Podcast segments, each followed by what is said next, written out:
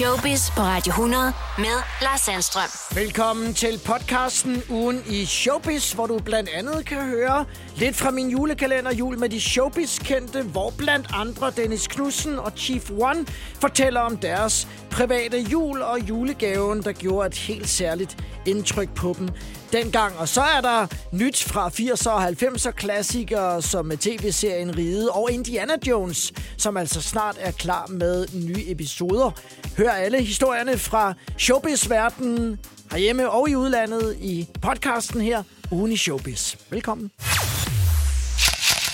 Flere borgere, som bor omkring Oksens kvarter i Albertslund, undrer sig over den meget postyr, der er omkring øh, det gamle gymnasium, der ligger der, for Eleverne er jo ligesom sendt hjem, men det er fordi, at der er filmoptagelse i øjeblikket. Det er et produktionshold af en større karakter, som er i gang med at øh, optage senere til en kommende Netflix-serie, der hedder Chosen.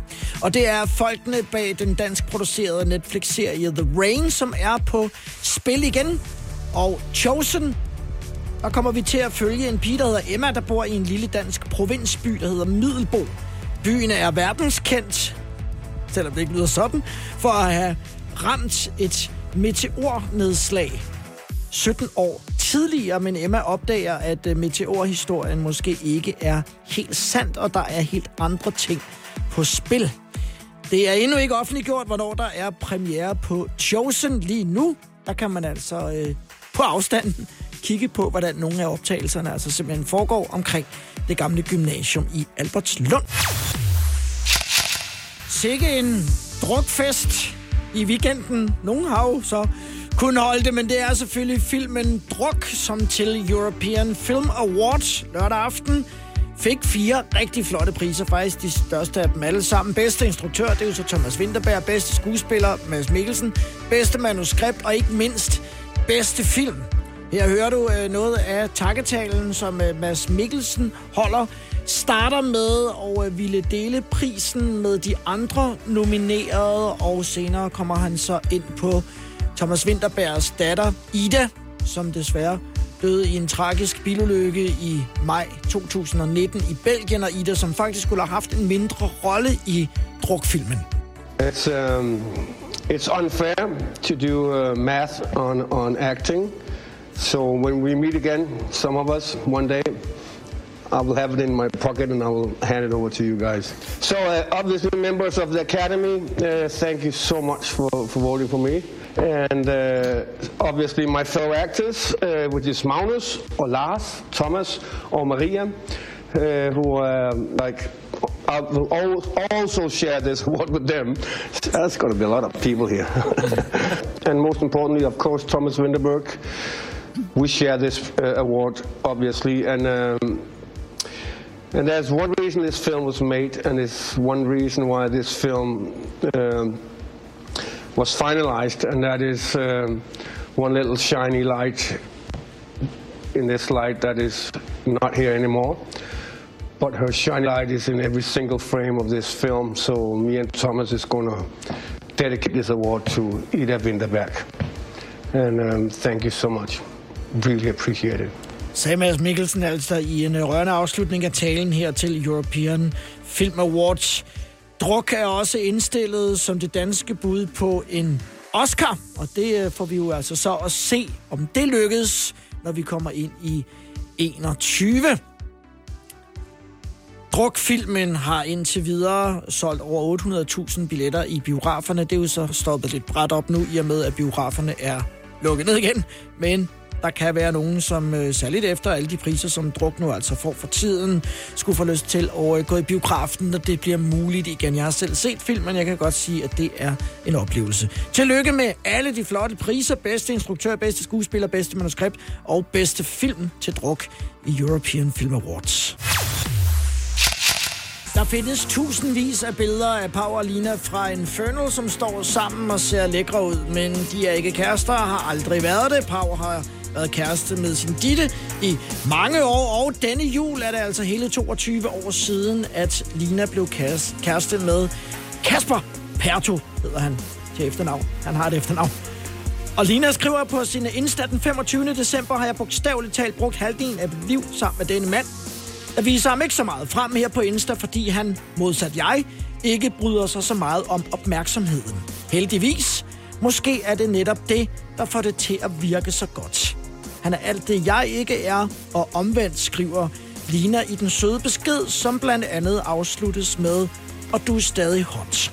Og det kan jeg bekræfte. Jeg bor et par hundrede meter fra Lina og Kasper, og så senest Kasper i gang med at bygge et hegn rundt om huset. Han er en flot fyr. Sammen har de to datteren, der hedder Carmen. Hun er 10 år gammel. Lina har knap 80.000 følgere på sin Instagram, mens Kasper, altså Linas kæreste, har 252, hvilket så også sætter en streg under det med, at Kasper ikke er manden i Spotlight, ligesom hans kendte kæreste er. Det har han det nok rigtig fint med. Showbiz med Lars Sandstrøm. Radio 100. Så åbner jeg luge nummer 15 i min julekalender Jul med de showbiz-kendte, og bag den luge, der finder vi kendte spæsør Dennis Knudsen. Hvad betyder julen for dig, Dennis? Jamen, julen, det er jo den tid, hvor man skal hygge sig med familie og venner og mærke nærvær og hygge sammen, ikke? Og, og tænke på hinanden. Så den skal bare hygges i sommerhus med Lukas og min bror, min mor og min kusine. Og så det bliver en lille gruppe af familien der, ikke? Er det blevet sjovere nu øh, for dig julen her nu, når, når du har Lukas? Det er noget helt andet. Altså, nu vil han, han forstår godt, hvad en nyse er nu, ikke? Den ser sjov ud, ikke? Så nu, nu, nu er det sjovt lige pludselig, at jeg skal have pakker under træet igen, ikke? Og de, ja, det er jo vel alle pakkerne mellem der, der næsten er til Lukas, ikke? Han synes, det er sjovt at pakke op, og papir og larmer, ikke? Men, men i alle de år, hvor jeg har været single, og man ikke har haft Lukas der, så har julen bare været hyggelig, at det har været masser af julefrokoster og masser af store brænder der, ikke? Og gang i den. Men det er der altså ikke i øjeblikket, skal jeg love for. Så der er det bare, der er det Lukas og, og hygge og nærvær, ikke? Kan du genfinde noget af din øh, barndomsglæde omkring øh, julen igen nu så? Det kan jeg, når jeg ser på Lukas, ikke? Altså, når der står nissen og lyset tændes, og, og vi gør ting, sådan, som er lidt juleagtigt, det er skide sjovt. Så, så det kan jeg. Jeg bliver en lille dreng i sammen med Lukas. Kommer du fra, øh, fra et hjem, hvor I sådan gjorde meget ud af, af julen? Og hvad kan, hvad kan du sådan bedst huske fra, fra da du var barn, Dennis, og, og det var jul? Jamen, det var, tror jeg, det der med den uendelige ventetid, der var på, før det kunne blive aften og kunne få sine gaver, ikke? Og så når det klassiske Disney-show kom kl. 17, du ved, at man skulle sidde og se det, og man så skulle skynde sig at spise sin mad. Den blev serveret, så man kunne danse en juletræ og få gaverne, ikke? Ja. Det var jo det, det handlede allermest om. Ja. Men, øh, men, men det var en fantastisk følelse som barn selv, og den håber jeg helt klart, jeg kan give videre til Lukas. Kan du huske en julegave, øh, som, som du har været rigtig glad for at, at få, enten som barn eller som voksen? Og der har sgu været mange. Som barn, øh, ja, der, fandt, der fik jeg sådan et stumfilmapparat, tro det eller ej. Så gammel er jeg ikke, så jeg var for stumfilmstid, men det var sådan en lille kamera, sådan en lille kamera, hvor man tager sådan en lille film, og så kunne du køre en Anders Sand-film, du ved, hvis man tager med håndkraft og drejede på kamera, Ja. og så kunne se op, og det elsker jeg at kunne lave min egen biograf derhjemme, ikke? så det var den gang, man, man arbejdede på den måde, ikke? Og i dag der arbejder du med øh, de store film, som øh, vi kommer til at se i biografen, også sådan øh, fremadrettet. Ja, lige præcis, ikke? Det er godt at høre. Dennis, ja. Rigtig glædelig jul. Jeg håber, I får en øh, hyggelig aften i øh, sommerhuset, dig og øh, de nærmeste i, øh, i familien, og at, at Lukas også bare har julelys i øjnene hele vejen. Tak, Lars. Det håber jeg også for dig og din familie, ikke? Selvom man er det danske kongehus, så er man garanteret også glad for at modtage en uventet gave, og sådan en er der nu kommet fra Jim Lyngvild. Han har nemlig doneret, foræret en særlig guldbrosje til det, der hedder Kongernes Samling. Det befinder sig under Rosenborg Slot, og her har man rigets allerstørste skatte, og her får gaven en fin plads. Guldbrochen har tilhørt grevinde Danner, der var kong Frederik den 7. tredje og sidste kone, inden han stod. Brochen er belagt med smaragder og rubiner og perler og skabt af den kongelige hofjuveler Anton Mikkelsen i midten af 1800-tallet. Og den har det, man kalder for en vikingstil. Og det er nok derfor, at Jim Lyngvild i sin tid købte smykket for et par år siden. Ikke fordi det var grevinde Danners, men fordi han synes det var utrolig smukt. Han føler ikke rigtigt, at han er den rigtige ejermand. Jeg har haft det liggende i en bankboks i et par år, og har en gang imellem båret det selv. Og hver gang jeg har båret det, har jeg tænkt, nej, det er sgu ikke mig, der skal have det på. Det tilhører ikke mig, det skal tilbage til nogen, der kan værdsætte det mere, end jeg kan, fortæller Jim Lyngvild til Ekstrabladet, som hellere vil aflevere det tilbage til den samling, hvor det hører til, mens han er ved sine sansers fulde bro, som han selv udtrykker det. Det er ikke fordi, at Jim er ved at blive bims, men mere fordi han vil være sikker på, at det altså kommer tilbage til samlingen på Rosenborg Slot, hvor der netop hænger to portrætter af netop grevinde Danner, hvor hun bærer guldbroschen. Så den må have haft en helt speciel betydning for hende, siger Jim Lyngvild til Ekstrabladet. Glædelig jul fra Jim Lyngvild med en guldbrosje af en særlig karakter til det danske kongehus. What a year, tror jeg, der er mange koncertsteder og koncertarrangører af festivaler og koncerter, som vi kender dem, som nok tænker omkring 2020, og så er det, man må kigge på, hvad er der så eventuelt er andre muligheder for, at vi kan bruge vores tid og ekspertise på noget fornuftigt. Forum, koncertstedet midt i København, der kan huse 10.000 mennesker ad gangen, har i den gode sags tjeneste stillet forum til rådighed for et testcenter for coronatests, som åbner her i dag kl. 14. Og til at stå for det praktiske er organisationen bag Vi elsker 90'erne, altså trådt til. Og med mig på linjen nu er stifter af Vi elsker 90'erne, Rifi Hadawi. Hej Rifi. Hej Lars. I er øh, sammen med Amplexa Genetics øh, i gang med et samarbejde, som er lidt usædvanligt for det, I laver normalt, nemlig at åbne et testcenter for coronatests i Forum her i dag kl. 14. Hvordan øh, er I kommet med i, i den sammenhæng? Jamen, øh, det er taget en, en lidt sjov øh, forespørgsel. Vi har en partner i Åben Rå, som vi laver Velsker 90'erne, som har haft testcenter på en natklub derovre, og sørget for at kunne øh, teste en masse personer i Sønderjylland. Øh, Øh, og så søgte de efter en partner i København, fordi at, øh, at København, som alle har bekendt, og som medierne er fulde af, har kæmpe lange øh, køer, og folk kan ikke komme til at blive testet inden jul. Og vi har gået i en dialog med Forum øh, rigtig længe, og i løbet af efteråret, hvor vi skulle lave intimkoncerter hen og lave en masse sjove ting sammen, øh, som blev nedlagt i takt med, med, med de øh, restriktioner, som nu engang kom. Så vi naturligt tage fat i forum og sige, skal vi ikke have, I har en af de største indendørsvenue overhovedet, så folk ikke skal stå og fryse, og vi kan give dem god plads til at blive testet. Øh, og I har det, og Amplexa har alle øh, hjælpemidlerne, alle de ting, der nu kræver for at have sikkerheden omkring det, læger og personale og sådan nogle ting der.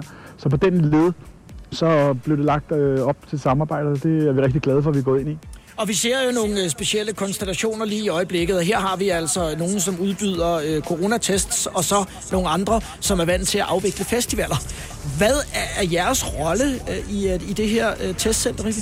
Jamen, det vi er rigtig gode til, det er, at vi kan bygge op. Vi har gået og bygget her, øh, bygge øh, podepladser op og, og med, med, med hegn og med sikkerhed. Og vi har været ude på en sommertur, hvor vi er vant til, at folk skal spritte af og have hygiejne skal være rigtig, rigtig høj. Øh, Øh, vi har noget personale, som ikke har særlig meget at lave i øjeblikket, fordi at vi ikke har været ude i år, og vi har planlagt det meste af vores 10 jubilæumstur næste år. Så vi har en, en del hænder, øh, for det kræver en masse hænder at håndtere alle de her test, øh, som forhåbentlig skal laves i forum de kommende dage. Og hvordan bygger man sådan et testcenter op? Altså nu har de fleste af os jo sådan set sådan et, men hvad, hvad kræver det? Ja, men vi er flere af os, vi har jo været i gang, øh, eller har fået testet nogle gange efterhånden. Det har jeg i hvert fald. Og, og en af de ting, som vi vil det er at lave en lang kø, hvor man har god afstand mellem øh, med dem, der står i kø. Det har været vigtigt for os. Også at vi kunne flytte den indenfor, så folk ikke skulle stå i flere timer og fryse udenfor. Så det er en af de ting, som har været vigtigt under bygning. Og så, så er det det der med, masser af afstand, øh, masser af lys til dem, der skal pode, det personale, der skal pode, øh, og høj sikkerhed i forhold til øh, udskiftning af handsker hver gang og alle de her ting, som, som nu er rigtig, rigtig vigtige. Og nogle altså, lidt sjove ting, som du som øh, koncertarrangør har skulle sætte dig ind i, altså både under øh, sommerturen øh, i sommer, men nu kan du så, kan man sige, bruge din viden og dit mandskabs viden til at, at, at gøre noget helt andet. Hvad betyder det for jer at være med til at, at løfte sådan en opgave her? Øh, altså, der, der er jo en ting, at selvfølgelig at vi har haft et rigtig møgår i 2020, fordi vi ikke har komme ud og lave de festivaler. Selvfølgelig så, så, så er der også øh, noget økonomi i det, men vi ser også en eller anden form for samfundshjælp i at, at prøve at, at lette, så jeg ved selv, at jeg skal holde øh, juleaften med min svigermor og svigerfar. Hvis vi ikke kan blive testet inden, så skal vi ikke holde jul sammen med vores svigermor og svigerfar. Så i og med, at vi kan, øh, kan have rigtig, rigtig mange igennem i forum, øh, uden der opstår store køer, så kan vi sørge for, at så mange som muligt kan få en test inden juleaften, som har været det store problem og det store samtaleemne. Så vi føler, at vi hjælper til på den måde, men vi er heller ikke sådan, at vi siger, at det ikke er en forretning for os. Vi prøver at, at tjene nogle penge ind, som vi har tabt i 2020, for det er det også. Men, men, men hele kombin af, og så vi også kan sikre måske, at der er større chance for, at smittespredning ikke stiger, så der er større chance for, at vi kan lave 10 års jubilæum til sommer. Det er selvfølgelig en ekstra bonus også. Men, men, men vi er rigtig glade for, at vi kan, at vi kan holde, holde i gang og kan, kan, kan sørge for, at der er flere, der kan blive testet. Det er det, der hedder øh, brugerbetaling, og man øh, betaler 600 kroner for at få lavet testen. I åbner her, når klokken er 14. Øh, der kan være 20.000 mennesker igennem forum på sådan en, øh, en testdag. Der, hvor hurtigt får man øh, resultatet så? Inden for 24 timer. Formodentlig en del hurtigere, men vi lover inden for 24 timer, så det, det, er, en, det er en rigtig hurtig test. Held og lykke med øh, det nye testcenter i, øh, i København. Det er jo så en øh, mulighed, hvis man ikke har øh, mulighed eller tid øh, for at, øh, at stå i kø og ikke kan komme igennem på de øh, andre kanaler, der ligesom er øh, åbne. Så øh, Rifi, øh, god arbejdsløst og øh, rigtig glædelig jul. Og vi håber, at det kommer til at gå godt. Tak skal du have, Lars. Riffi Adawi fra Vi Elsker 90'erne, som altså nu bruger ressourcerne i firmaet på at være med ind over det nye coronatestcenter i Forum i København. Det her, det her er Showbiz på Radio 100. Og selvom vi må vente noget tid på at se de mange nye premierefilm i biograferne, så bliver der jo altså arbejdet på at lave dem. Og blandt andet er Tom Cruise og hele hans hold i gang med at indspille en ny Mission Impossible-film. Det bliver den syvende i rækken, og i og med, at Tom Cruise jo altså også er producer på filmene på den måde, får han altså også det allerstørste økonomiske afkast af at selv at investere i filmen, udover at spille hovedrollen, jamen så har han altså også en masse ansvar og en masse forpligtelser over for medarbejderne på sættet, i særdeleshed i øjeblikket med covid-19.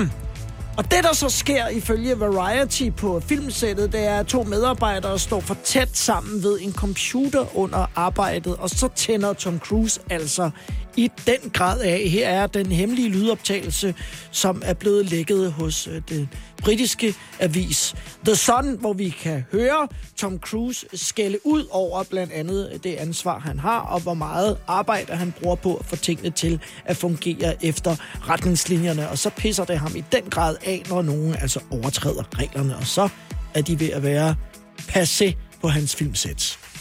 We are the gold standard. You're back here in Hollywood making movies right now because of us. Because they believe in us and what we're doing. I'm on the phone with every studio at night. Insurance companies. Producers. And they're looking at us and using us to make their movies. We are creating thousands of jobs, you I don't ever want to see it again. And if you don't do it, you're fired. And I see you do it again, you're gone. And anyone on this crew does it. That's it. And you too, and you too, and you.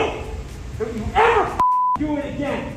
råber Tom Cruise altså på filmsættet og er bippet ud, hver gang han kalder nogle af sine medarbejdere enten for nogle motherfuckers, eller de er fucking gone på filmsættet, hvis han altså nogensinde ser det igen.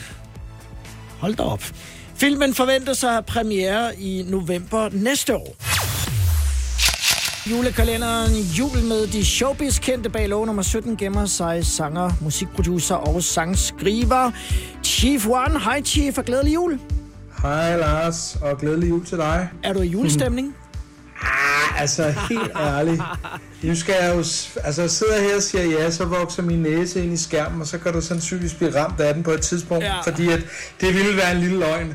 Altså jeg, jeg ved sgu ikke, altså jeg synes, at jeg var kommet lidt i julestemning, og så så jeg det der sådan pressemeddelelse i går, og så fik jeg fandme travlt, ikke? Jo, jo. Så nu skal jeg ned på tankstationen og købe julegaver, det bliver skide sjovt.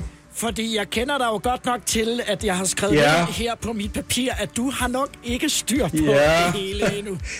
jeg ved, hvad du vil sige. Det har jeg overhovedet ikke. Jeg er Mr. 23. Jeg er simpelthen en Mr. 23 kind of guy. Ja, ja, ja. Men, men lad os nu Det lige slå fast, at øh, der, altså, der er jo stadig butikker, der er åbne. Øh, vi, vi, vi taler jo kun storcentrene her, hvor, hvor det hele er samlet, så det er måske bare en lille smule mere øh, øh, omstændigt. Øh, Ja, men ellers så skal jeg tilbage til den tid, hvor man gik i folkeskole, og man lavede gaverne hjemmefra. Jeg er ikke sikker på, at familien bliver så glade for de der små lære askebærer, men jeg kan stadig lave dem, tror jeg. hvor du skriver være det. Lars 50 år på dem. Åh, det vil være godt, mand. Nå. Ja, ja, men det tror jeg både, øh, det tror jeg, dine forældre vil blive rigtig glade Det for. tror jeg, min mor synes. Hun synes jo alt, hvad jeg laver, er fantastisk. Det skal en mor jo sige. Ikke bare musik, men også alle læreraskebærerne. Øh, sang, I, øh, ja. sang I meget øh, derhjemme sådan, øh, op til jul eller, eller juleaften? Altså, du kommer jo fra et hjem med, med musik, men var det noget, I gjorde sådan på aftenen? Nej, sgu ikke rigtigt, fordi min far han er jo trommeslager, og min bror han er rapper. Ja. Og jeg har jo først fundet ud af, at jeg kunne synge for fire år siden, eller fem år siden, så det har vi aldrig rigtig gjort. Nej. Det har været sådan noget lidt, man har siddet sådan lidt og høj for træ. Skal vi ikke bare tage første vers, og så det med trommen, og så slut, ikke? Ja, ja. Men her på det sidste, så, øhm, så synes jeg, det er mega, det er faktisk ret dejligt at synge. Og de der gamle sange, de kan altså et eller andet. Jeg ved godt, at alle under min alder sidder og ryster på hovedet, men, men, men der er sgu et eller andet i dem fra den gang uskylden stadig fandtes. Det er rigtigt. Synes I, altså dig og din bror Per, og, og på det tidspunkt, hvor Rockers er, er på deres øh, højeste, øh, når I så skulle holde jeres forældre i hænderne og gå rundt om juletræet, synes I, det var, var det akavet? Det var ikke, det var, det var ikke så swag. Altså man kan sige, det var, altså der var selvfølgelig før, da vi dansede Electro Boogie, der prøvede vi at få hvide handsker på, og så rundt om juletræet, ikke? Ja. Men, men, men ellers, nej, altså, jeg har egentlig også altid synes, det har været lidt underligt, det der at gå rundt om træet der, fordi at jo ældre man bliver, jo, jo mere begynder man at tænke over livet, ikke? Og på et tidspunkt, så står man der rundt om træet og siger, hvad fanden er det egentlig, jeg laver? altså, jeg går rundt om et græntræ inde i min stue, altså, du ved, og synger nogle sange, hvor jeg ikke forstår halvdelen af ordene. Der er mange af de traditioner, som vi bare har taget med, som vi egentlig bare gør, uden egentlig at vide hvorfor. En af de traditioner er jo også, at der øh, kommer nogle nye julesange til, og selvom det har været mm. lidt på slingrekurs i år, øh, så har dig og din nye bror, øh, Thomas Buttensjøen, jo lavet en øh, sang, der hedder øh, Sol i december. Hvordan, øh, hvordan blev den til? Hvordan kom I ud i, vi, vi skal skulle lave en julesang? Det var egentlig ikke, øh, det, det var egentlig ikke med vilje, så, så at sige. Uh, vi, vi, vi havde bare mødtes i studiet, og jeg havde sådan et, et gammelt old school Motown track, jeg havde lavet. Og så sad vi og jammede over det, og lige pludselig havde vi sådan, hold kæft, der skulle da egentlig en meget hyggelig, dejlig stemning i det. Sådan en meget rar stemning. Og der var vi faktisk alt for tæt på julen, fordi normalt skal man lave en julesang i sommer, om sommeren, men uh, vi var sådan en halvanden måned før, så vi gør det sgu. Og så skrev vi og lavede og indspillede den her sang på to dage, og så var det bare om at, at fyre den afsted og håbe på, at den kunne nå ud øhm, til, i tids med det, man nu skulle nå for at kunne lægge en julesang klar. Ikke? Ja. Og det, det nåede vi. Det, det nåede vi det meste. Ja, det meste. Der er selvfølgelig nogle af de der jule-tv-programmer, dem kunne, nåede vi sgu ikke at komme med i, fordi de starter, dem starter de allerede at planlægge i september eller sådan noget. Ikke? Men altså til gengæld har vi en sang ude, den kører godt på radioen, og folk er glade og bliver en god stemning, øh, bliver god stemning af at høre den. Så det er jo det, er det, det vigtigste. Ja, og så, er I, præcis. så I god tid til næste år. Til, til, Præcis. to the remix. The Ja, remix. så, så kører det. Uh, vi, skal, vi skal høre sangen om et øjeblik, Chief. Kan du ja. Ja. huske en, en julegave, som sådan har gjort indtryk på dig, som, som du kan huske, du blev rigtig glad for at få? Åh, oh, altså jeg tror, det var min første julegave for min søn. Den, den, den blev jeg bare rørt, fordi det var, det var netop sådan en, en eller anden form for noget i lær. Uh, det var selvfølgelig ikke et askebær. Jeg ved heller ikke rigtig helt, hvad det var. Det var nok måske noget, der kunne have været udstillet i Louisiana med den rigtige kunstner. Men, men det var enormt flot, og så sådan en lille brev, hvor han lige har lært at skrive, jeg elsker dig, far. Det, er jo- det, er jo, det er jo nok sådan en gave. Jeg ved, det er en kliché, men det er jo nok den bedste gave, man overhovedet kan få. Står den i studiet? Ja, jeg, så jeg kigger faktisk på den lige nu. jeg nok. Ja. Chief, rigtig glædelig jul, og Tak, Lars. håber, Tak. at du øh, kommer godt ind i, i et nyt år, som øh, Ja. forhåbentlig vil bringe os en masse positivitet og ikke mindst en masse god musik. Jeg kan jo høre Ja. dit udstyr i baggrunden, så du sidder nok og roer. Ja, men jeg, jeg er faktisk, jeg har hovedet inde i en ny sang, som er ja. sindssygt fed. Altså, jeg glæder mig rigtig, ikke fordi jeg glæder mig til at slutte interviewet, men jeg glæder mig til at komme tilbage til sangen. Ja. Men jeg vil også godt i hvert fald lige på faldrebet her ønske alle lytterne en, en, en, en rigtig god jul. Og, og så husk, at øh, man skal bare ikke tage noget for givet længere, og øh, der er mange andre, der har haft meget, meget, meget sværere vilkår, end vi har. Det bliver vi nødt til at tænke over i de her stunder, ikke? Og så har rygterne altså bulret et stykke tid, men nu skulle den altså være god nok. Ride, Lars von Triers ikoniske tv-serie fra 90'erne, kommer tilbage. I 2022 er der altså en ride træer fra Lars von Triers hånd, som ellers har slået det hen med blandt andet, at mange af de oprindelige skuespillere nu er døde. Men på det seneste har rygterne svirret om, at Lars von Trier har været forbi Rigshospitalet for at undersøge mulighederne. Nu kan man altså bekræfte en ride 3, som får titlen Ride Exodus. Og Lars von Trier afslører fra Centropas side, at det bliver en øh, blanding mellem velkendte karakterer fra tidligere sæsoner sammen helt nye ansigter, og det kommer jo lidt til at give sig selv, i og med, at blandt andre fru Drusse, Kirsten Rolfes jo ikke er her mere, og det er Moskov heller ikke overlægen spillet af Holger Jul Hansen, og som måske min favoritkarakter, Ernst Hugo Jærgar, som spillede Stig Helmer, jo altså ikke er i blandt os længere, men det er til gengæld Gita Nørby, Henning Jensen, Paul Hyttel og Peter Mygind, som dog ikke er bekræftet endnu. Den tredje sæson ventes altså først at få premiere i 22 og bliver et samarbejde mellem Viaplay og Danmarks Radio og Centropa, hvilket betyder, at den i første omgang vil få premiere på Viaplay, og derefter blive sendt på Danmarks Radio, lyder det i pressemeddelelsen. Min yndlingsscene fra Ride er der, hvor Stig Helmer Ernst Hugo Jærgaard står på taget af Rigshospitalet og siger for sig selv, mens han kigger ud over det mørke København, hvor skoven falmer trint om land. Kukuk, kukuk, faldera. Og så råber han, jævla danskere. Og Ride altså tilbage, godt nok først i 22. Du lytter til Showbiz på Radio 100 med Lars Sandstrøm.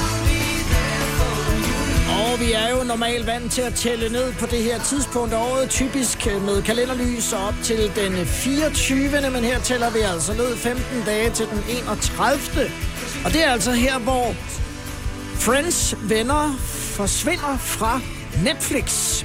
Efter altså at have ligget der i en årrække. Det var jo altså netop Netflix, som betalte 657 millioner kroner for at øh, Friends altså kunne blive liggende på deres streamingtjeneste bare for et par år siden, og her er det så underligt at bruge udtrykket, og så får du ikke mere for den 25 øre, så får du ikke mere for de 657 millioner kroner. Det er Warner Media, der har rettighederne til venner, og de står også bag HBO Max hvor venner fremadrettet kommer til at kunne ses. Det er planen, at HBO Max lanceres til foråret i USA.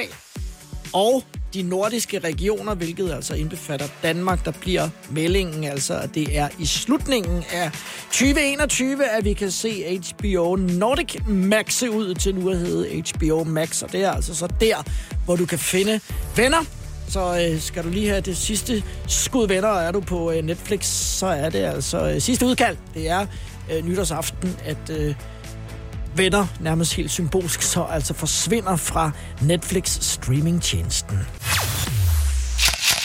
Når vi kommer ind i 2021, og når vi når langt nok ind til, at verden så stille og roligt begynder at ændre sig, så er der også flere, der har talt om, at det kan være, at der er nogle af de ting, vi har tillært os her under coronapandemien, som vi holder fast i. Måske det med at vaske hænder lidt mere, end vi plejer. Måske endda også øh, spritte af. En af de ting, som jeg ikke tænker øh, bliver et øh, hit, som kommer til at fortsætte, det er mundbindet. Der er ikke mange, som er sønderligt begejstrede for at have det på, og når vi her i Danmark ikke er vant til at gå rundt med mundbind på, så kan jeg også sagtens følge, at det nogle gange ikke er så specielt rart, eksempelvis inde i et øh, lidt halvvarmt supermarked. Men der er til gengæld andre, som er rigtig glade for mundbind. En af dem, det er Paul McCartney, og han fortæller, at han elsker mundbind, fordi at han nu kan spacere ind til sit arbejde med mundbind på, kigge folk lige i øjnene,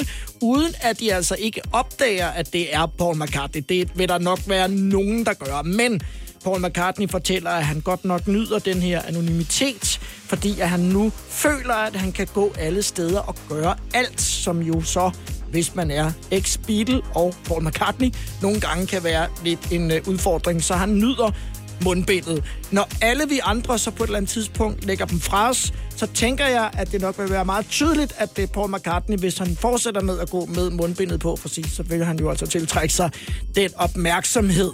Paul McCartney, som også har været meget produktiv under øh, coronapandemien og er i gang med at udgive en trilogi af albums, masser af ny musik under navnet Paul McCartney, albums 1, 2 og 3.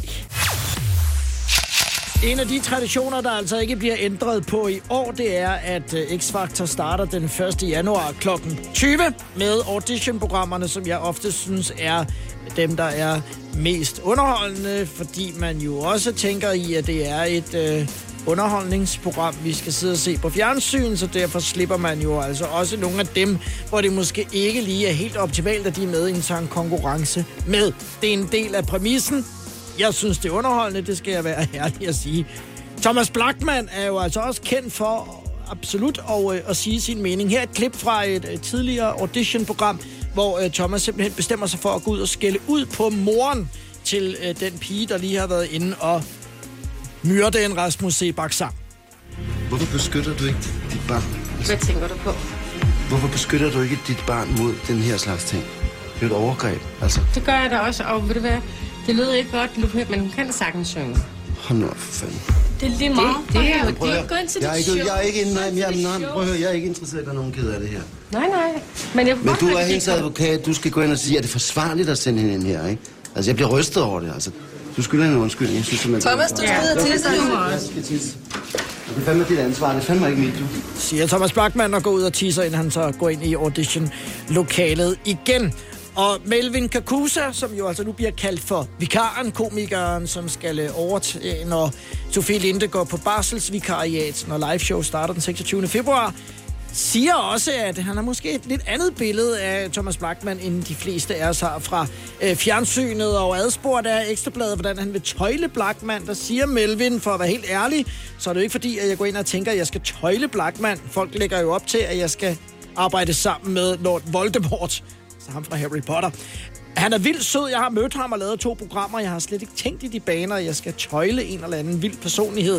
Det er et rigtig sødt menneske, siger Melvin Kakusa til Ekstrabladet. Og ifølge Sofie Linde, så bliver det heller ikke Blackman, der bliver udfordringen for den nye vært, der altså skal hoppe ind i live shows, som jo er, som navnet siger, live. Det er nok mere dommertrioens nye mand, DJ'en Martin Jensen. Vi har jo fået en vild ung mand ind, og Martin er altså vant til at bestemme, eller i hvert fald gerne vide, hvad han vil. Og den største opgave bliver nok at øh, overholde tiden, når Martin taler, spår hun i forhold til øh, Melvin Kakusas vikariat. Martin Jensen taler her i Showbiz efter weekenden. Det er på tirsdag, hvor vi lader op sammen i programmet til den kommende sæson af X-Factor.